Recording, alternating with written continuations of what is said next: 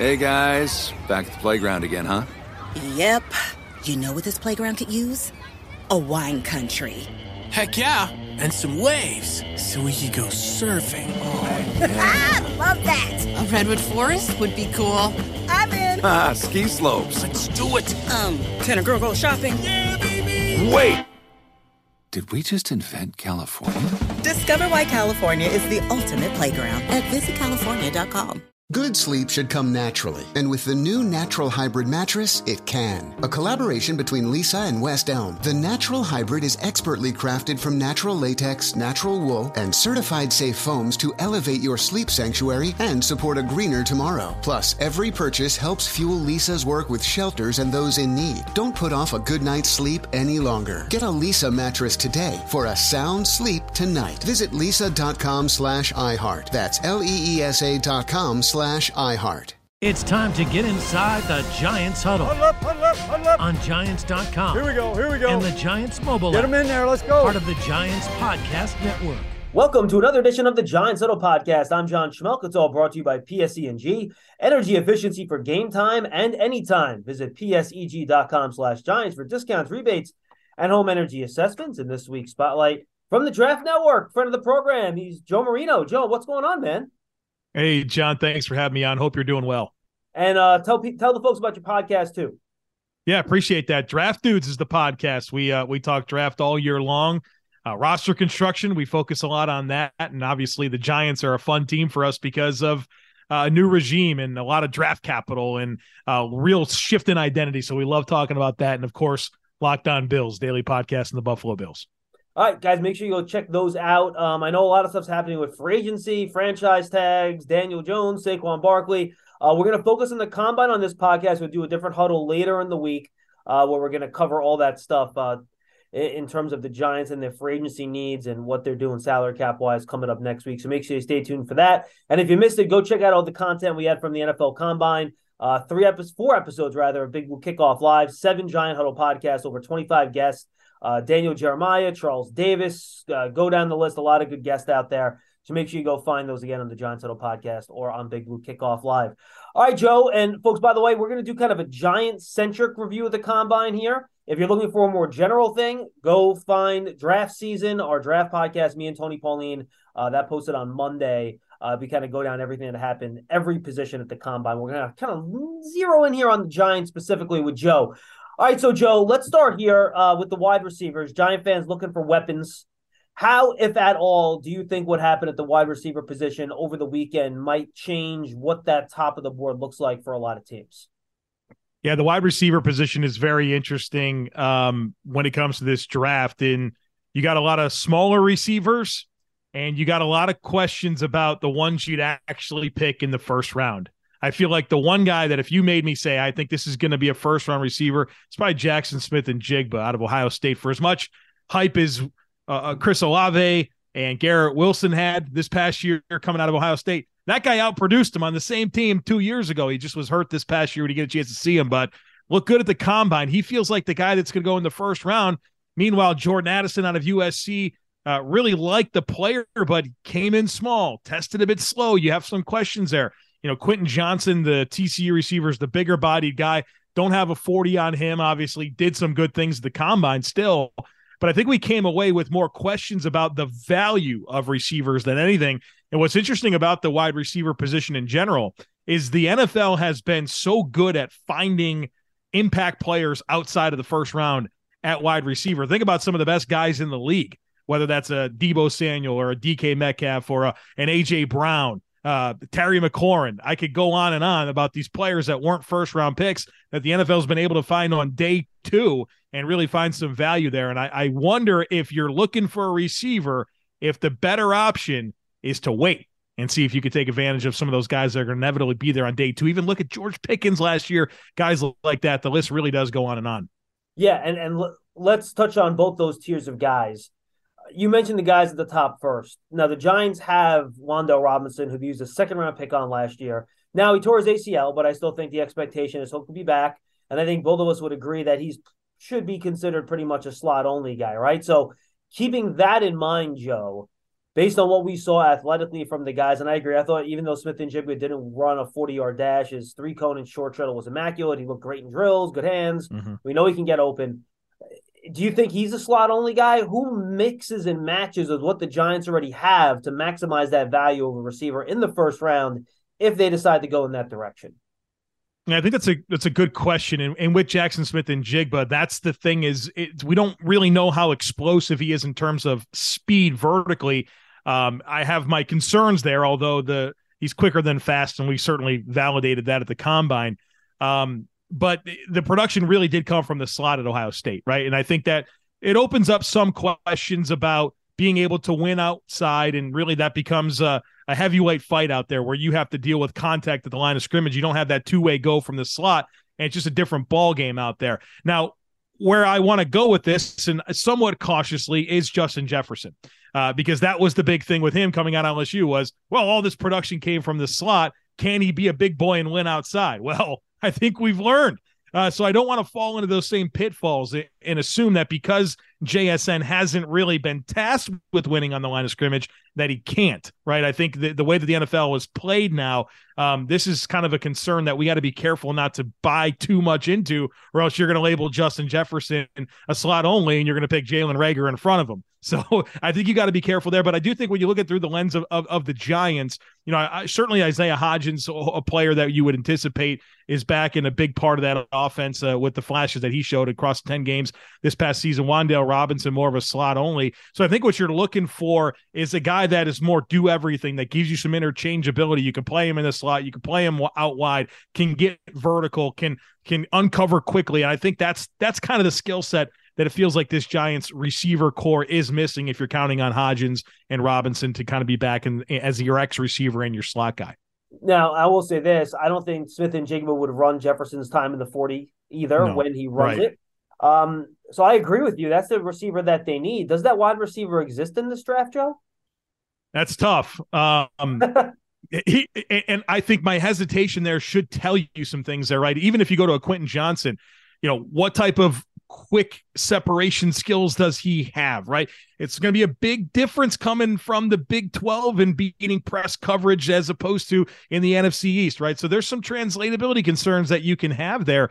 And I don't know that there's a slam dunk, okay, this is a do-everything guy, because it, the more you get into the class, a lot of these guys are smaller, right? And so you have questions about whether or not they can be a consistent guy that, you know, can get that leverage at the catch point and win. Like, it's just a really unique year for receivers where it feels like the better thing is if you want more than niche player, do you want the slot only? Do you want the big bodied guy? The teams that are looking for, hey, a do everything player, you know, you're going to, you're going to find yourself with some challenges here. And I'm not saying that the player doesn't exist, but to me, it's more, okay, you, you, you really have to get into it. You need to learn about what they were asked to do in college and the site adjustments and the routes, right, to get a better feel about that translatability. And, of course, the Giants and the rest of the N F L had a big opportunity in, at the Combine to get to ask those questions and get to meet with these players. Yeah, for Giant fans, I might not be familiar. Zay Flowers is going to be a really good receiver, five nine. Tank Dell going to be a really good wide receiver, five eight.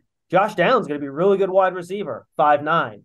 Even, you know, a guy like Charlie Jones, who I love, he's only five eleven, one seventy-five, right?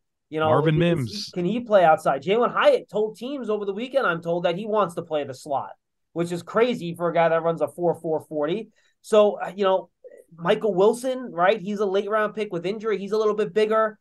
Uh, Cedric Tillman, maybe. Again, they both ran the four fives, but at least they have the size to play outside. You talked about waiting, right? Maybe this is the year you wait to find a guy on day two, early day three, Joe.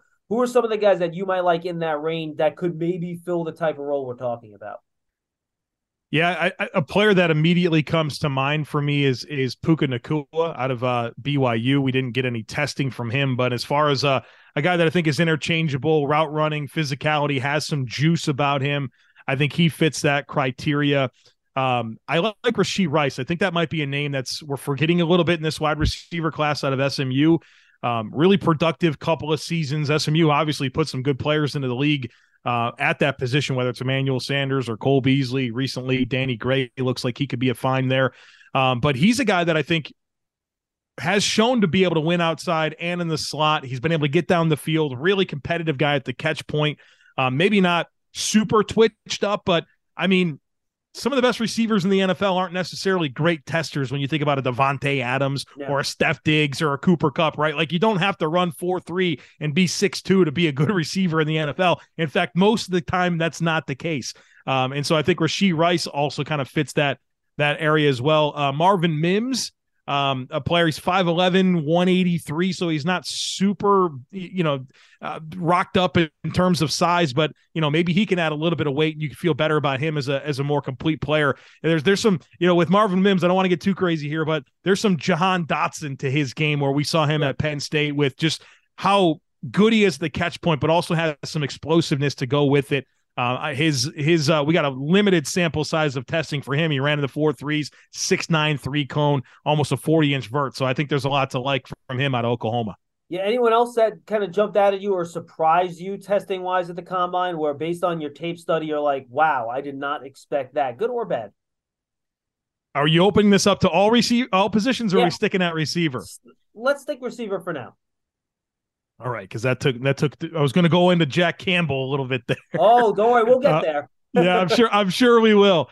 Um, uh, maybe a guy that surprised me a little bit was Xavier Hutchinson out of Iowa State, who might also kind of fit this uh, description. With him, the explosiveness was was in question, and and we got a four five three forty yard dash. We didn't get uh, great vertical or broad, but some of those agility scores for him, and particularly the three cone being a six, nine, one is definitely a test that uh, stood out to me and, and suggests that, you know, he's got that ability to get in and out of breaks, and you feel better about that separation ability translating to the next level. So that's probably the guy that, um, it, at least from a positive perspective, really uh, gave me something that I didn't fully expect. Yeah, I don't think he separated all that well in Mobile, to be honest with you. I thought right. he was fine down there, but I agree with you. I was I was surprised at how well um, he did from an a, uh, agility standpoint as well. One guy we haven't even mentioned, I don't think, is is Addison, except for your point at the beginning, Joe.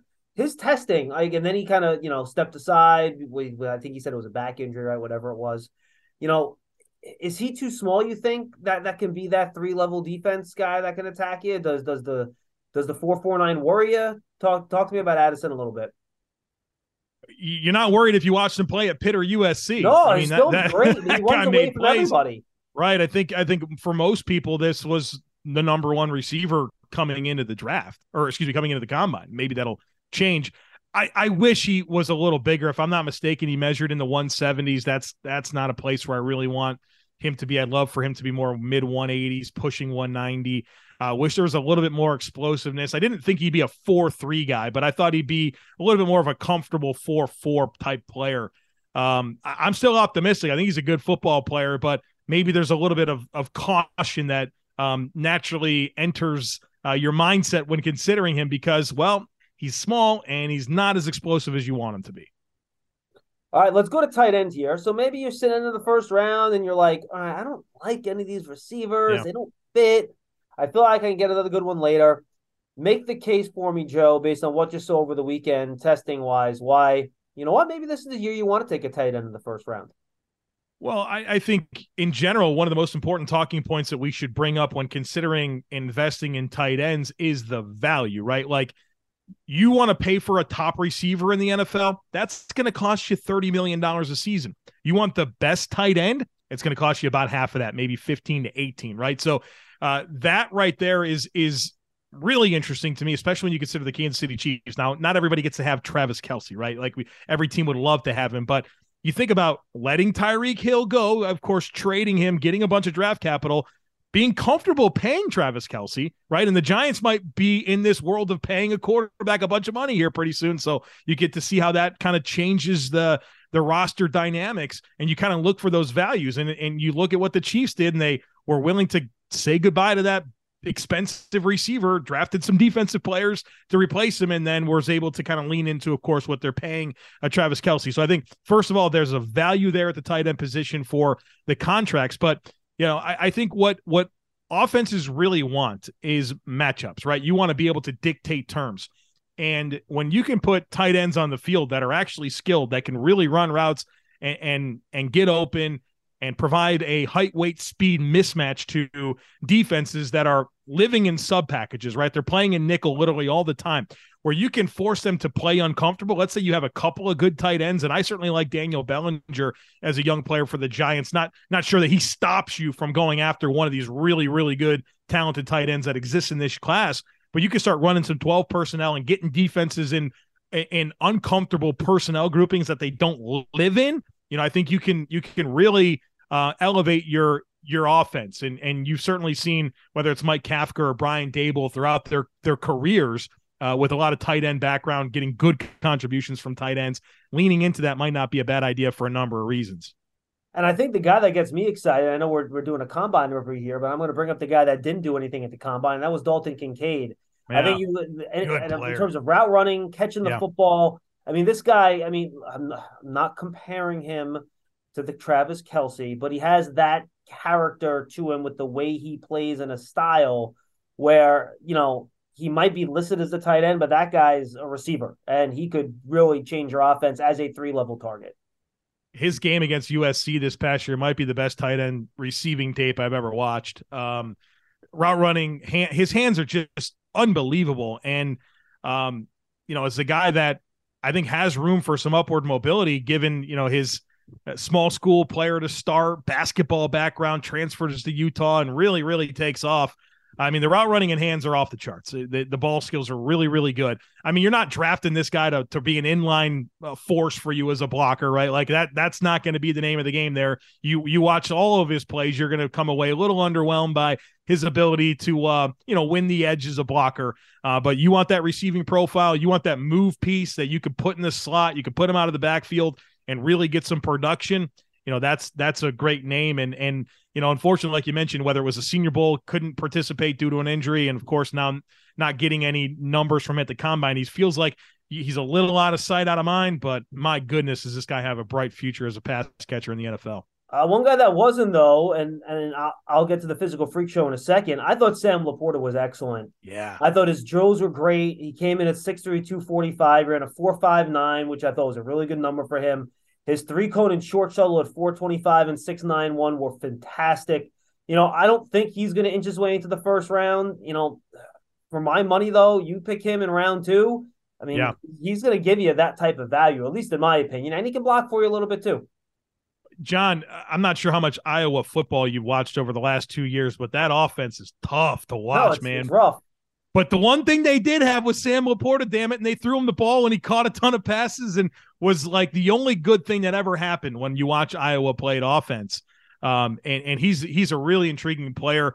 Um, like you mentioned, the the receiving skill set's there. And and where I, what I can really appreciate about Sam Laporta, and we say this for a lot of players, but I really mean it for Sam Laporta, when you when everybody in the world knows where the ball's going, and you still can't stop it, like that's a good football player. And that's what it was for Sam Laporta. But like in the most extreme example of there's nowhere else to go, you know, we're scoring ten, eleven points a game. It feels like, but if it wasn't Sam Laporta, it was nobody. So I appreciate what he brought to that team, especially with the attention that was placed on him. Really good production with really bad quarterback play. Uh, you mentioned the blocking ability. Again, you're not drafting this guy to block, but, man, his, his effort is really strong. Like, he gets after people as a blocker. So I think he probably gives you more there than you get from a Kincaid. But I, I think Sam Laporta is very much that, okay, maybe we don't want to pick a first-round tight end, but we could probably feel pretty good about uh, waiting until the second round and getting Sam Laporta as our fallback option. Given everything we heard and people were saying how this guy was going to absolutely blow the combine up, were you a little underwhelmed by Musgrave and the numbers he put up? Um, no. I, here's the thing about Musgrave that's interesting. I thought he was awesome at the Senior Bowl. I think everybody did. And I was at his podium session there, and he said, I still feel slow. Like, he's still kind of working back. He's like... Yeah, I, I spoke to him one-on-one, and he said he still felt rusty. He'd only been right. playing for like two weeks, yeah. Right, so... so I, I kind of believe him. Um, just be, we were, we're aware of the injury, but then like you did see, so the, the functional athleticism really showed up, and where he opens his stride, it can really pull away, but it's also just how technical he is as a route runner, really good at the catch point, uh, will certainly give you the blocking skills. Uh, and if I'm not mistaken, he still clocked his forty, low four sixes. Yeah, four six one. Good. Yeah, number. Which I, I think is a really good time. He's sure. I mean, good, good size too with him. Um, yeah, I think the, the question that I have more with him, and his jumps were good, thirty-six inch uh, broad, uh, vert and over ten in the in the broad. The question that I have with Musgrave is just like, we didn't get a lot of production from you in college, right? I mean, like not, not a ton at all. So for as enticing as the skill set is and the physical skills and the athleticism and what we did see at the Senior Bowl, you wish that you had a little bit more resume to to cling to when you talk about translating him to the N F L. But from a physical traits perspective, I really think he offers a lot. You know, Darnell Washington came in at six six, two sixty-four. And you know what? I wasn't shocked by all the numbers that I saw coming in right. until I saw the short shuttle time at four oh eight. And I'm like, how is that even possible? Because Joe, I got to be honest with you, watching him doing the drills and everything, he still kind of looks like he lumbers around to me. He gets the time. It reminded me of the kid out of Virginia last year who ran a really good time, but to Woods, me still, yeah, yeah, still, yeah, yeah. Uh, Jelani Woods still did not look like a super fluid guy. How Washington ran a four oh eight short shuttle, I have no, I can't even fathom it. I need to find the video of that if he like teleported or what he did, because just the way I saw him moving around, I don't know how that's possible. And holy cow, if that number translates to the field. You know, I I think with players like him, I, I think you're correct in that they're not necessarily moving very fast, but they're covering a lot of ground, right, with those strides and their ability to eat it up. Uh, and I think that's what you get from from Darnell Washington. I think he's probably more of a gradual speed guy. Um, and certainly I think what's most important is you go back to the tape and you don't like that, that speed, that athleticism doesn't show up. Just like I'd say it didn't show up for Jelani Woods. Yeah, it just, it straight up didn't. But then they test like that and you realize, okay, we got something here. Um, and so for, for Darnell Washington, um, man, he's, he's going to be an impact blocker from day one. Um, you know, he, he, you see the N F L, everybody wants to run outside zone. Well, you, you got to win the edge in outside zone. You can do that with Darnell Washington, but also it's, it's that catch radius. It's that ability to beat zone coverage, which really matters, right? It's, it's one thing to be maybe not like the most explosive tight end that you don't love as a, a guy that's going to win against man coverage a ton, but is he smart? Can he make sight adjustments? Can he sit down? Can he be available? Absolutely. And so I think that catch radius with that blocking ability, with that size, he's plenty appealing. But yeah, I, I mean, I think we could all agree that that level of freak athlete wasn't uh, what we saw all the time at Georgia. How high is Tucker Kraft going to go? It's a good question. I, I mean, I we've got this group of tight ends, whether it's Michael Mayer, Darnell Washington, uh, Dalton Kincaid, Luke Musgrave, Tucker Kraft.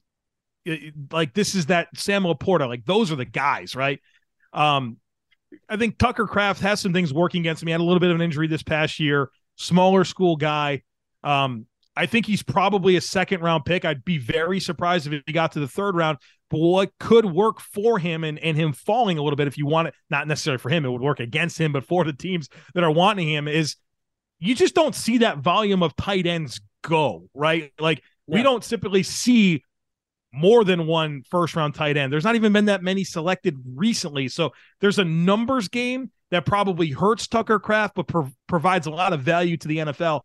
Um, if he's the guy that kind of slides a little bit, because at the end of the day, I don't think seven tight ends are going to go in the first two rounds. All right, let, let's go to running back and offensive line here. Um, the Giants could be in the running back conversation. We don't know the answer to that question as per this recording on Monday. Um, who's the guy that maybe, and we'll, let, let's take Bijan and Gibbs and throw them out. Uh, who else at the combine? Because we know they're going to be gone end of the first round, very early second round, right? Of the guys that performed at the combine, you know, we've talked about Tyjae Spears a ton. He didn't really do much in Indy. Um, who are the guys that you like in, in day two, early day three picks that you think can kind of step in here based on what you saw in Indy that, that kind of impacted you? You're like, oh yeah, that's, you know what, I, I would, I would give him the reins and, and feel pretty good about it. Yeah. I mean, if you're looking for that lead back, right. I think that's where the conversation gets interesting because there's a ton of guys that you feel like can be a complimentary player, but if you want a, a, a guy that could really carry the load, I think, after Bijan and Jahmyr Gibbs, right? Those are very correctly identified as one and two. I think you look at guys like Zach Charbonnet out of U C L A, uh, bigger back for him. Uh, was he two hundred fourteen pounds, six foot two fourteen, ran four five three, thirty-seven vert, ten two broad. Um, you saw the way that he won through contact with consistency at, at U C L A, a lot of vision there. Um, you know, he's a guy that you feel like can really take some volume for your offense. Um, Kenny McIntosh is a player that I really like. I know that he already ran four six two. I know that that doesn't get a lot of people excited, but watch him play. I mean, if you want a multifaceted back that can win downhill, that can catch the football, that can block, I mean, you get a lot from Kenny McIntosh. And I don't think athleticism was something that I was concerned about with him in the S E C. Uh, so I like him as if you're looking for a guy that can carry some volume for you. Uh, and then I know that Roschon Johnson has a, a lot of fans, and another bigger back, six foot, two hundred twenty pounds, ran four five eight, um, high character guy. You feel like he can carry some volume for you as well. I know Bijan was kind of the guy there for uh, Texas, but a lot of people think that Roschon has starter traits in the N F L. And I think four fives and two hundred twenty pounds is something that uh, as a, as a, you know, guy that's going to take some carries for you, you that's kind of what you're looking for. And that's not getting into, like you mentioned, Tyjae Spears, explosive. You like him as a complimentary player. Um, Devin Achane from Texas A and M, complimentary player to me, but you want that guy to take some volume. Those are some of the names that come to mind for me. How about Chase Brown? How much did he help himself with that four four three? We know about he had all the production you might you would yeah. ever want. I mean, Chase Brown probably should have been the Heisman Trophy winner, if we're being honest, right? Like, I, I mean, I don't know, but he's really going to pound the table for a running back out of Illinois, but like measure his production up against some of the other people, and he should have at least been in New York. Um, maybe, maybe we won't pull Caleb Williams Heisman away from him, but I think that uh, the Chase had certainly had a case and and was really, really productive. I, I think for him, um, the testing was really, really good, and I why I think it's important is because I, I thought he looked very ordinary at the Senior Bowl, right? Like I, the, we, we, the season was great, and then the Senior Bowl was meh, and he comes back and tests really well, and it feels like you can kind of lean back into it um, a little with with some confidence. But yeah, I mean the the the season he had this past year was phenomenal. The the the combine was phenomenal, and I think he's got a lot of momentum. Yeah, I agree one hundred percent. I think so too. All right, interior offensive line, the Giants could be in that marketplace here, Joe. Uh, I don't think testing-wise anyone jumped out at me, at least the guard and center. John Michael Schmitz, uh, you know, is fine. You know, Steve Avila was fine. You know, nobody to me really pumped. Who are some of the guys that that either, you know, listening to them or watching them doing their thing at the Combine or in general that you think could be a, a look at guard or center that can plug and play for you on day two?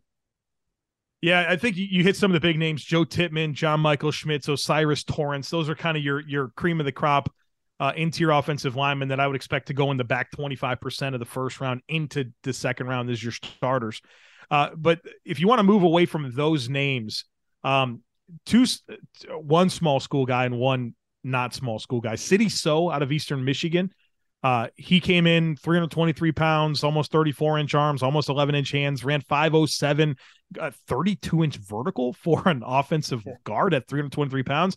Uh, he's a player that um, actually a former N F L player at the Senior Bowl said, "Hey, Joe, you got to watch Sidy Sow." And I did. And then he did that at the Combine. And so I'm really leaning into uh, to him as a kind of a uh, maybe a maybe a later day two guy that winds up being a steal for somebody. And then uh, the the U C L A, U C L A guard, Jon Gaines the second, I thought he, from a testing perspective, also really helped himself at the Combine. So I think it was the names you'd expect, but if you want to go a little bit deeper, Sidy Sow, Eastern Michigan, John Gaines the second out of U C L A are two guys that uh, I think helped themselves a lot over the weekend. Joe Schoen, Joe talked in, in uh, Indianapolis about the scarcity of defensive tackles, interior yeah. defensive linemen, you know, trying to find somebody to go with Dexter Lawrence and Leonard Williams, maybe eventually step in for Leonard Williams down the road as he gets a little bit older. Uh, who are some of the defensive tackles that, that you think really na- made a name for themselves out there that could fit that bill? Well, I, I think that's, for me, Keanu Benton's the name that that really, really pops out of Wisconsin. Um, good career for the Badgers, and then good Senior Bowl, good Combine. We like where this is headed, right? Uh, wrestling background. I think he's got the versatility to play multiple spots up front. Uh, has some good hand usage, which is not something you're going to see at the Combine, but I, I appreciate that about his game and some of the counters that exist with his rush profile. So he's a name. I, obviously, Jalen Carter out of Georgia is the, a huge name. Brian Bresee, Clemson. Um, but uh, I, I'm really excited about him, Keanu Benton, and then a guy that I, I don't know that he did a whole lot of testing, uh, but I know he did the bench press, Mazi Smith out of oh, Michigan. Yeah. I think we're sleep. I think everybody's sleeping on this guy. I think he's a freak athlete. That's three hundred thirty pounds. That had a great season for Michigan. That I think offers versatility. Um, and maybe his pass rush impact in college wasn't great, but my goodness, the athleticism that he has gets me excited about translating him to the next level. And we said things like that about Dalvin Tomlinson. Uh, we said things like that um, about other interior defensive linemen, that Vita Vea, can he rush in the N F L? Well, yes, he can. They're they're big athletic dudes. Um, and so I, I I think Mazi Smith out of Michigan is a player that's absolutely slept on at interior defensive line that is going to, you know, whether that's late first round or second round, I think is is a name people need to get a little bit more uh, in tune with. I'm going to throw a couple names at you. Give me your take. Um, Adetomiwei Adebare from Northwestern, who was unbelievable with his testing. Crazy combine, yeah. Yeah, ridiculous. The guy that four four nine at two hundred eighty pounds, like what? And then his, his drill work looked good too. He looks rocked up, like uh, yeah. thirty-four inch arms, like he checks every box. I know people made a big deal about Calijah Kancey's forty. He is the labrum, so he hasn't done anything else really. And then I thought Gervon Dexter looked really good too as a bigger guy. Those other two guys kind of undersized. And I thought he flashed some pretty good athleticism for, for a uh, bigger guy. Good names to bring up. We'll start with Gervon Dexter. Yeah, the size and athleticism really popped at the combine, and that was good because I thought for two seasons at Florida he was really, really inconsistent. And I, I get concerned about Florida. Like, just I don't feel like their player development for the last decade's been very good.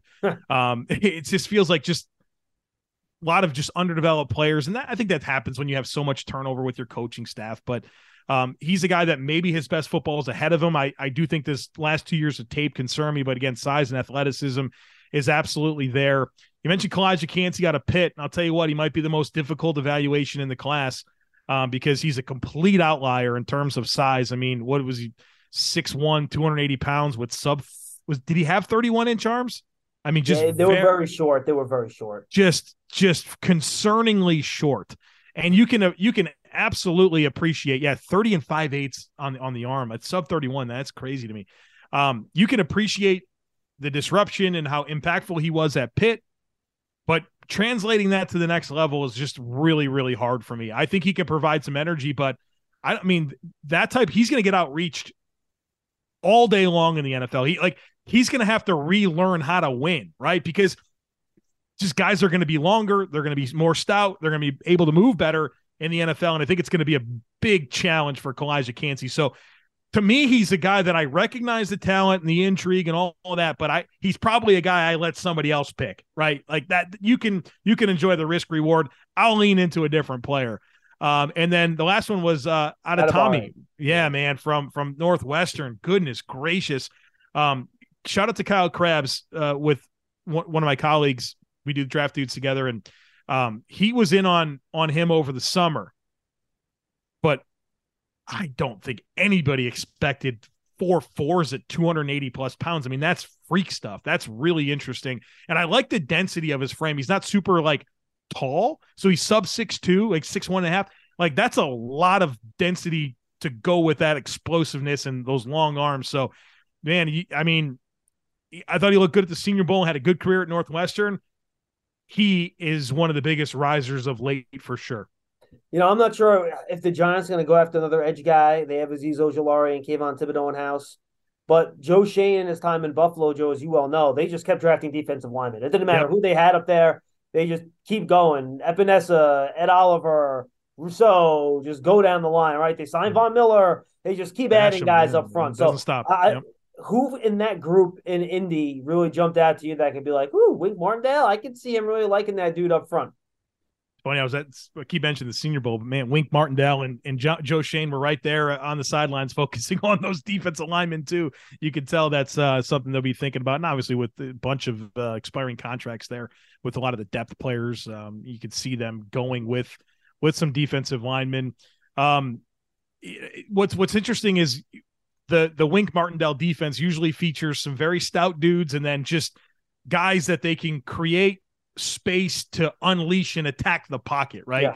And, and and when you go to the edge side of things, that group really – there's so many players that I think translate to that style of defense. Like if, if you're a pure even front defense and you're looking for a true four three defensive end, maybe this isn't the class for you. But if you want those guys that you can really – scheme up and, and create some rush lanes for them, you can, and that's what Wink does, right? He's made a, a hell of a career out of that. You can get those players. So I think about a Byron Young from, from Tennessee with, man, I mean, burst and flexibility for days. Yeah. He, he really, really uh, intrigues me. You know, Nolan Smith, I know, is a, a smaller player, um, but I mean, I think even at Georgia, you knew he was a little little underdeveloped with his rush plan, but the athleticism was off the charts. He certainly uh, validated that um, with his combine showing. Uh, he intrigues me quite a bit. I mean, Will McDonald, I know that he didn't do all this stuff, but um, as a length, burst, flexibility type guy out of Iowa State, he pops. I mean, those the, I could really go on and on. Felix uh, Anadikiyu Zama out of Kansas State, he really fits that type of description. So I think that the the well is going to be plenty full uh, for the Giants if they're looking for some of those slashers off the edge and then those stout dudes on the interior as well. All right, um, let's go to the middle linebacker. The Giants really don't have one. I mean, yeah, they they signed Jarrad Davis around Christmas Eve. He's starting playoff games for them. I mean, it it was ridiculous. Jalen Smith was basically picked off the scrap heap, right? He couldn't find the team. He started for them most of the year. And I don't think this is a great middle linebacker group. It would not shock me, Joe, if we don't see even one picked in the first round, even as late as the Giants are picking. Um, what did you – I know you mentioned one earlier, so a little tease there. Uh, what guys at the combine at that spot really jumped out at you that you think could intrigue the Giants there, either with the first round pick or, or maybe when they're picking in the fifties? Yeah, I think the name's Jack Campbell out of Iowa. Um, really good player there this past season. I think two years ago he he showcased himself well, and I didn't love his twenty twenty-one tape, but twenty twenty-two, I think he he put it all together. Um, and we're talking it's over six foot four, two hundred fifty pounds.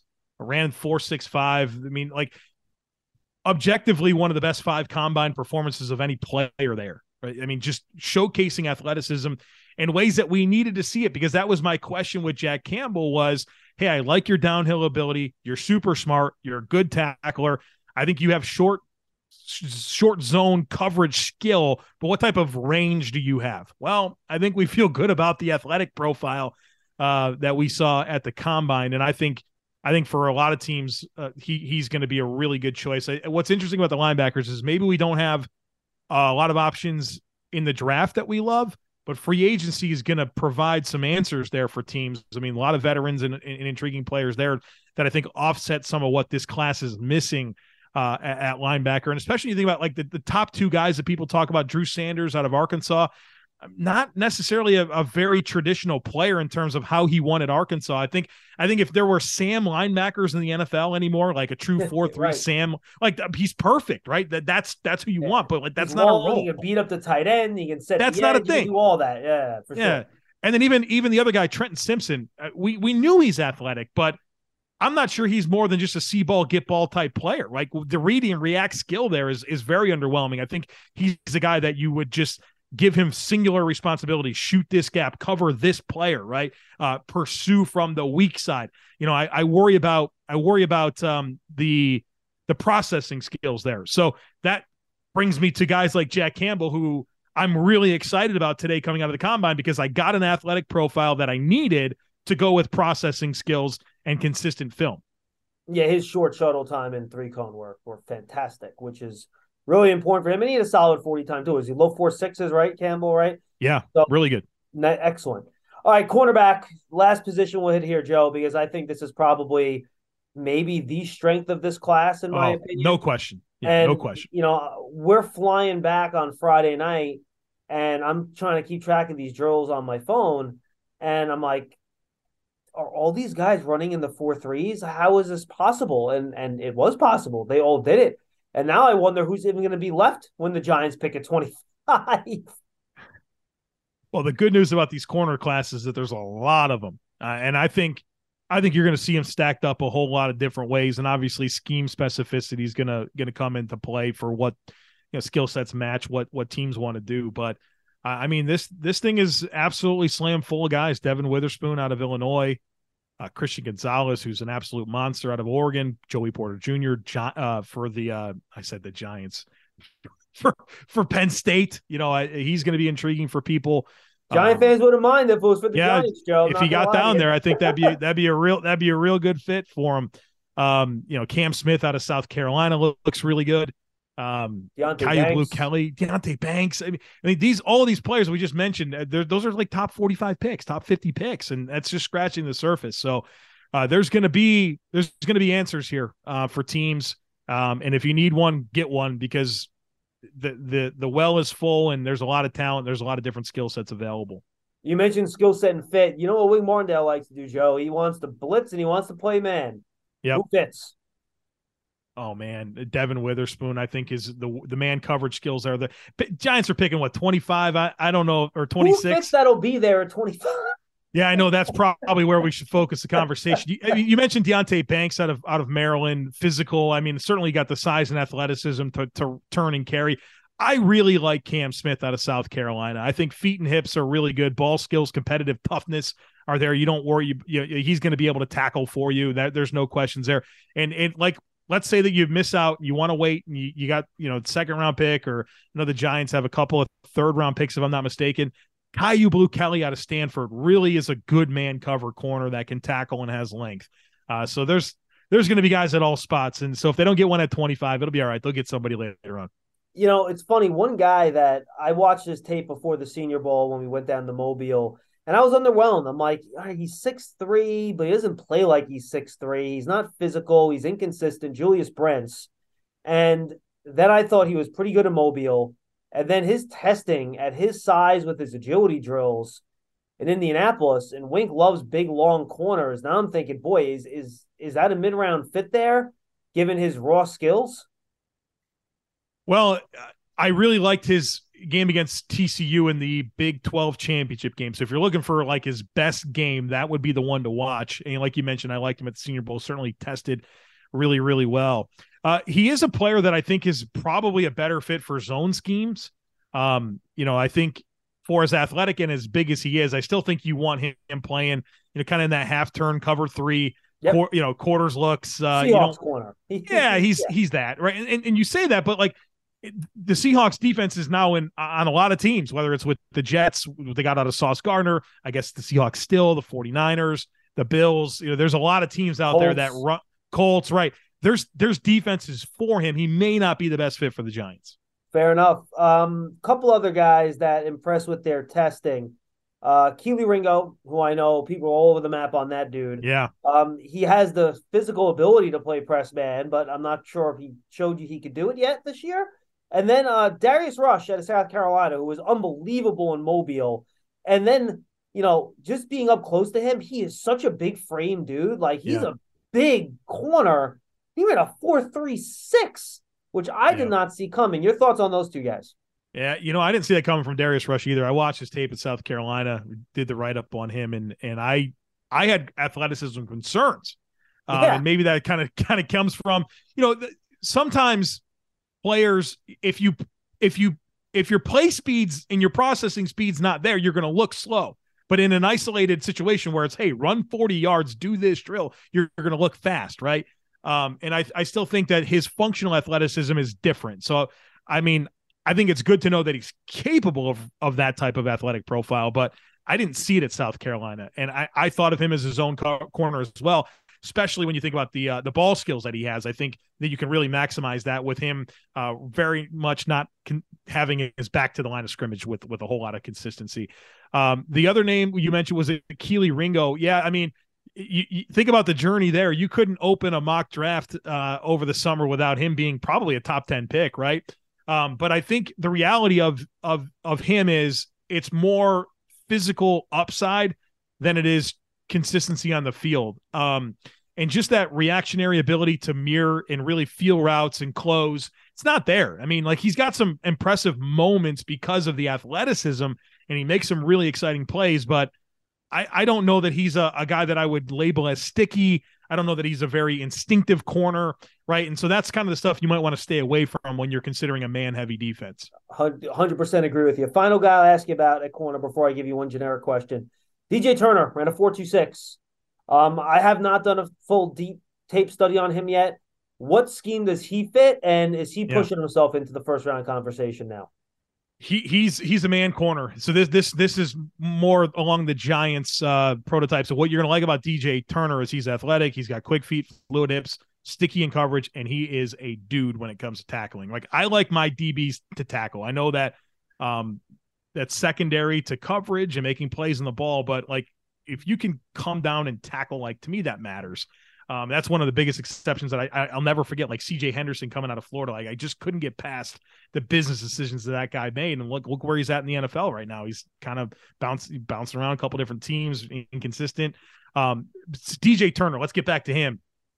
Really good athlete, really instinctive player, and he's a dog in terms of tackling ability. So I like him a ton. I worry about the size. You know, we're sub, we're sub thirty-one inch arms, one hundred seventy-eight pounds. Um, you think maybe at five eleven he can add a little bit, um, and and even if that means losing some athleticism, because I mean he's obviously super athletic. I'd like to see him push push one eighty-five, one ninety pounds, and um, and I think he would be a really nice option for for the Giants, honestly, on day two. All right, final question here: how did the landscape of this draft, in your eyes, Joe, change during that week in Indianapolis, if at all? You can look at it from any perspective you want, top of the draft, trade market, whatever. What was the most striking thing for you that maybe changed the way you were thinking about this draft in general? I, I think for me, it's my belief that we get four top ten quarterbacks has changed. I, I didn't think, going into it, I didn't think that would happen. I thought there was enough concerns with Anthony Richardson that he would more or less be a maybe for the top ten. And you kind of thought more teams maybe trading back into the first rounds, uh, teams that maybe weren't needing a quarterback now, but down the line would want to maybe trade back and get him or use a, a later first round pick on him. I, I think with him literally be testing at a level that we all knew he's athletic, right? That's not hard to know, but did we know he was like the most athletic quarterback ever? Uh, quarterback, you know, almost player. Player, right? Yeah. Jeez, it's like it's ridiculous. That guy's going early, like, like, and I know that, like, the the man, he doesn't have a lot of snaps. Like, there's red flags here. Let's let's not forget. Like, he's very inexperienced, weird coaching situation, super uneven play, inaccurate. Go that all way. of it, all of it, John. But he's like too much of a freak for a team like Seattle, right, to to not pick in that top ten, right? I just, yeah. I think he's going to do it. So I think, and that's a big, big fundamental shift, right? I, I thought maybe, maybe, like, kind of had to force it. Now I'm like, yeah, this guy might not only be a top ten pick, maybe a top five, maybe he's a number one pick. I don't know, but uh, someone's going to bet on those trades. I know it. Joe, good stuff. Promote what you want to promote, my man. Yeah, hey, appreciate you having me on, John. The best uh, thing you can do, follow me on Twitter at D Joe Marino, Draft Dudes Podcast, Locked On Bills Podcast. And uh, always, always fun talking ball with you, John. Absolutely. Check out Joe's stuff. Check out the Draft Network, all that good stuff. Him and Kyle do a fantastic job. Thanks for joining us on the John Soto Podcast, brought to you by P S E and G. We'll see you next time, everybody. Hey, guys. Back at the playground again, huh? Yep. You know what this playground could use? A wine country. Heck, yeah. And some waves so we could go surfing. Oh, yeah. Ah, love that. A redwood forest would be cool. I'm in. Ah, ski slopes. Let's do it. Um, can a girl go shopping? Yeah, baby. Wait. Did we just invent California? Discover why California is the ultimate playground at visit california dot com. Good sleep should come naturally, and with the new Natural Hybrid mattress, it can. A collaboration between Lisa and West Elm, the Natural Hybrid is expertly crafted from natural latex, natural wool, and certified safe foams to elevate your sleep sanctuary and support a greener tomorrow. Plus, every purchase helps fuel Lisa's work with shelters and those in need. Don't put off a good night's sleep any longer. Get a Lisa mattress today for a sound sleep tonight. Visit lisa dot com slash iHeart. That's L E E S A dot com slash iHeart.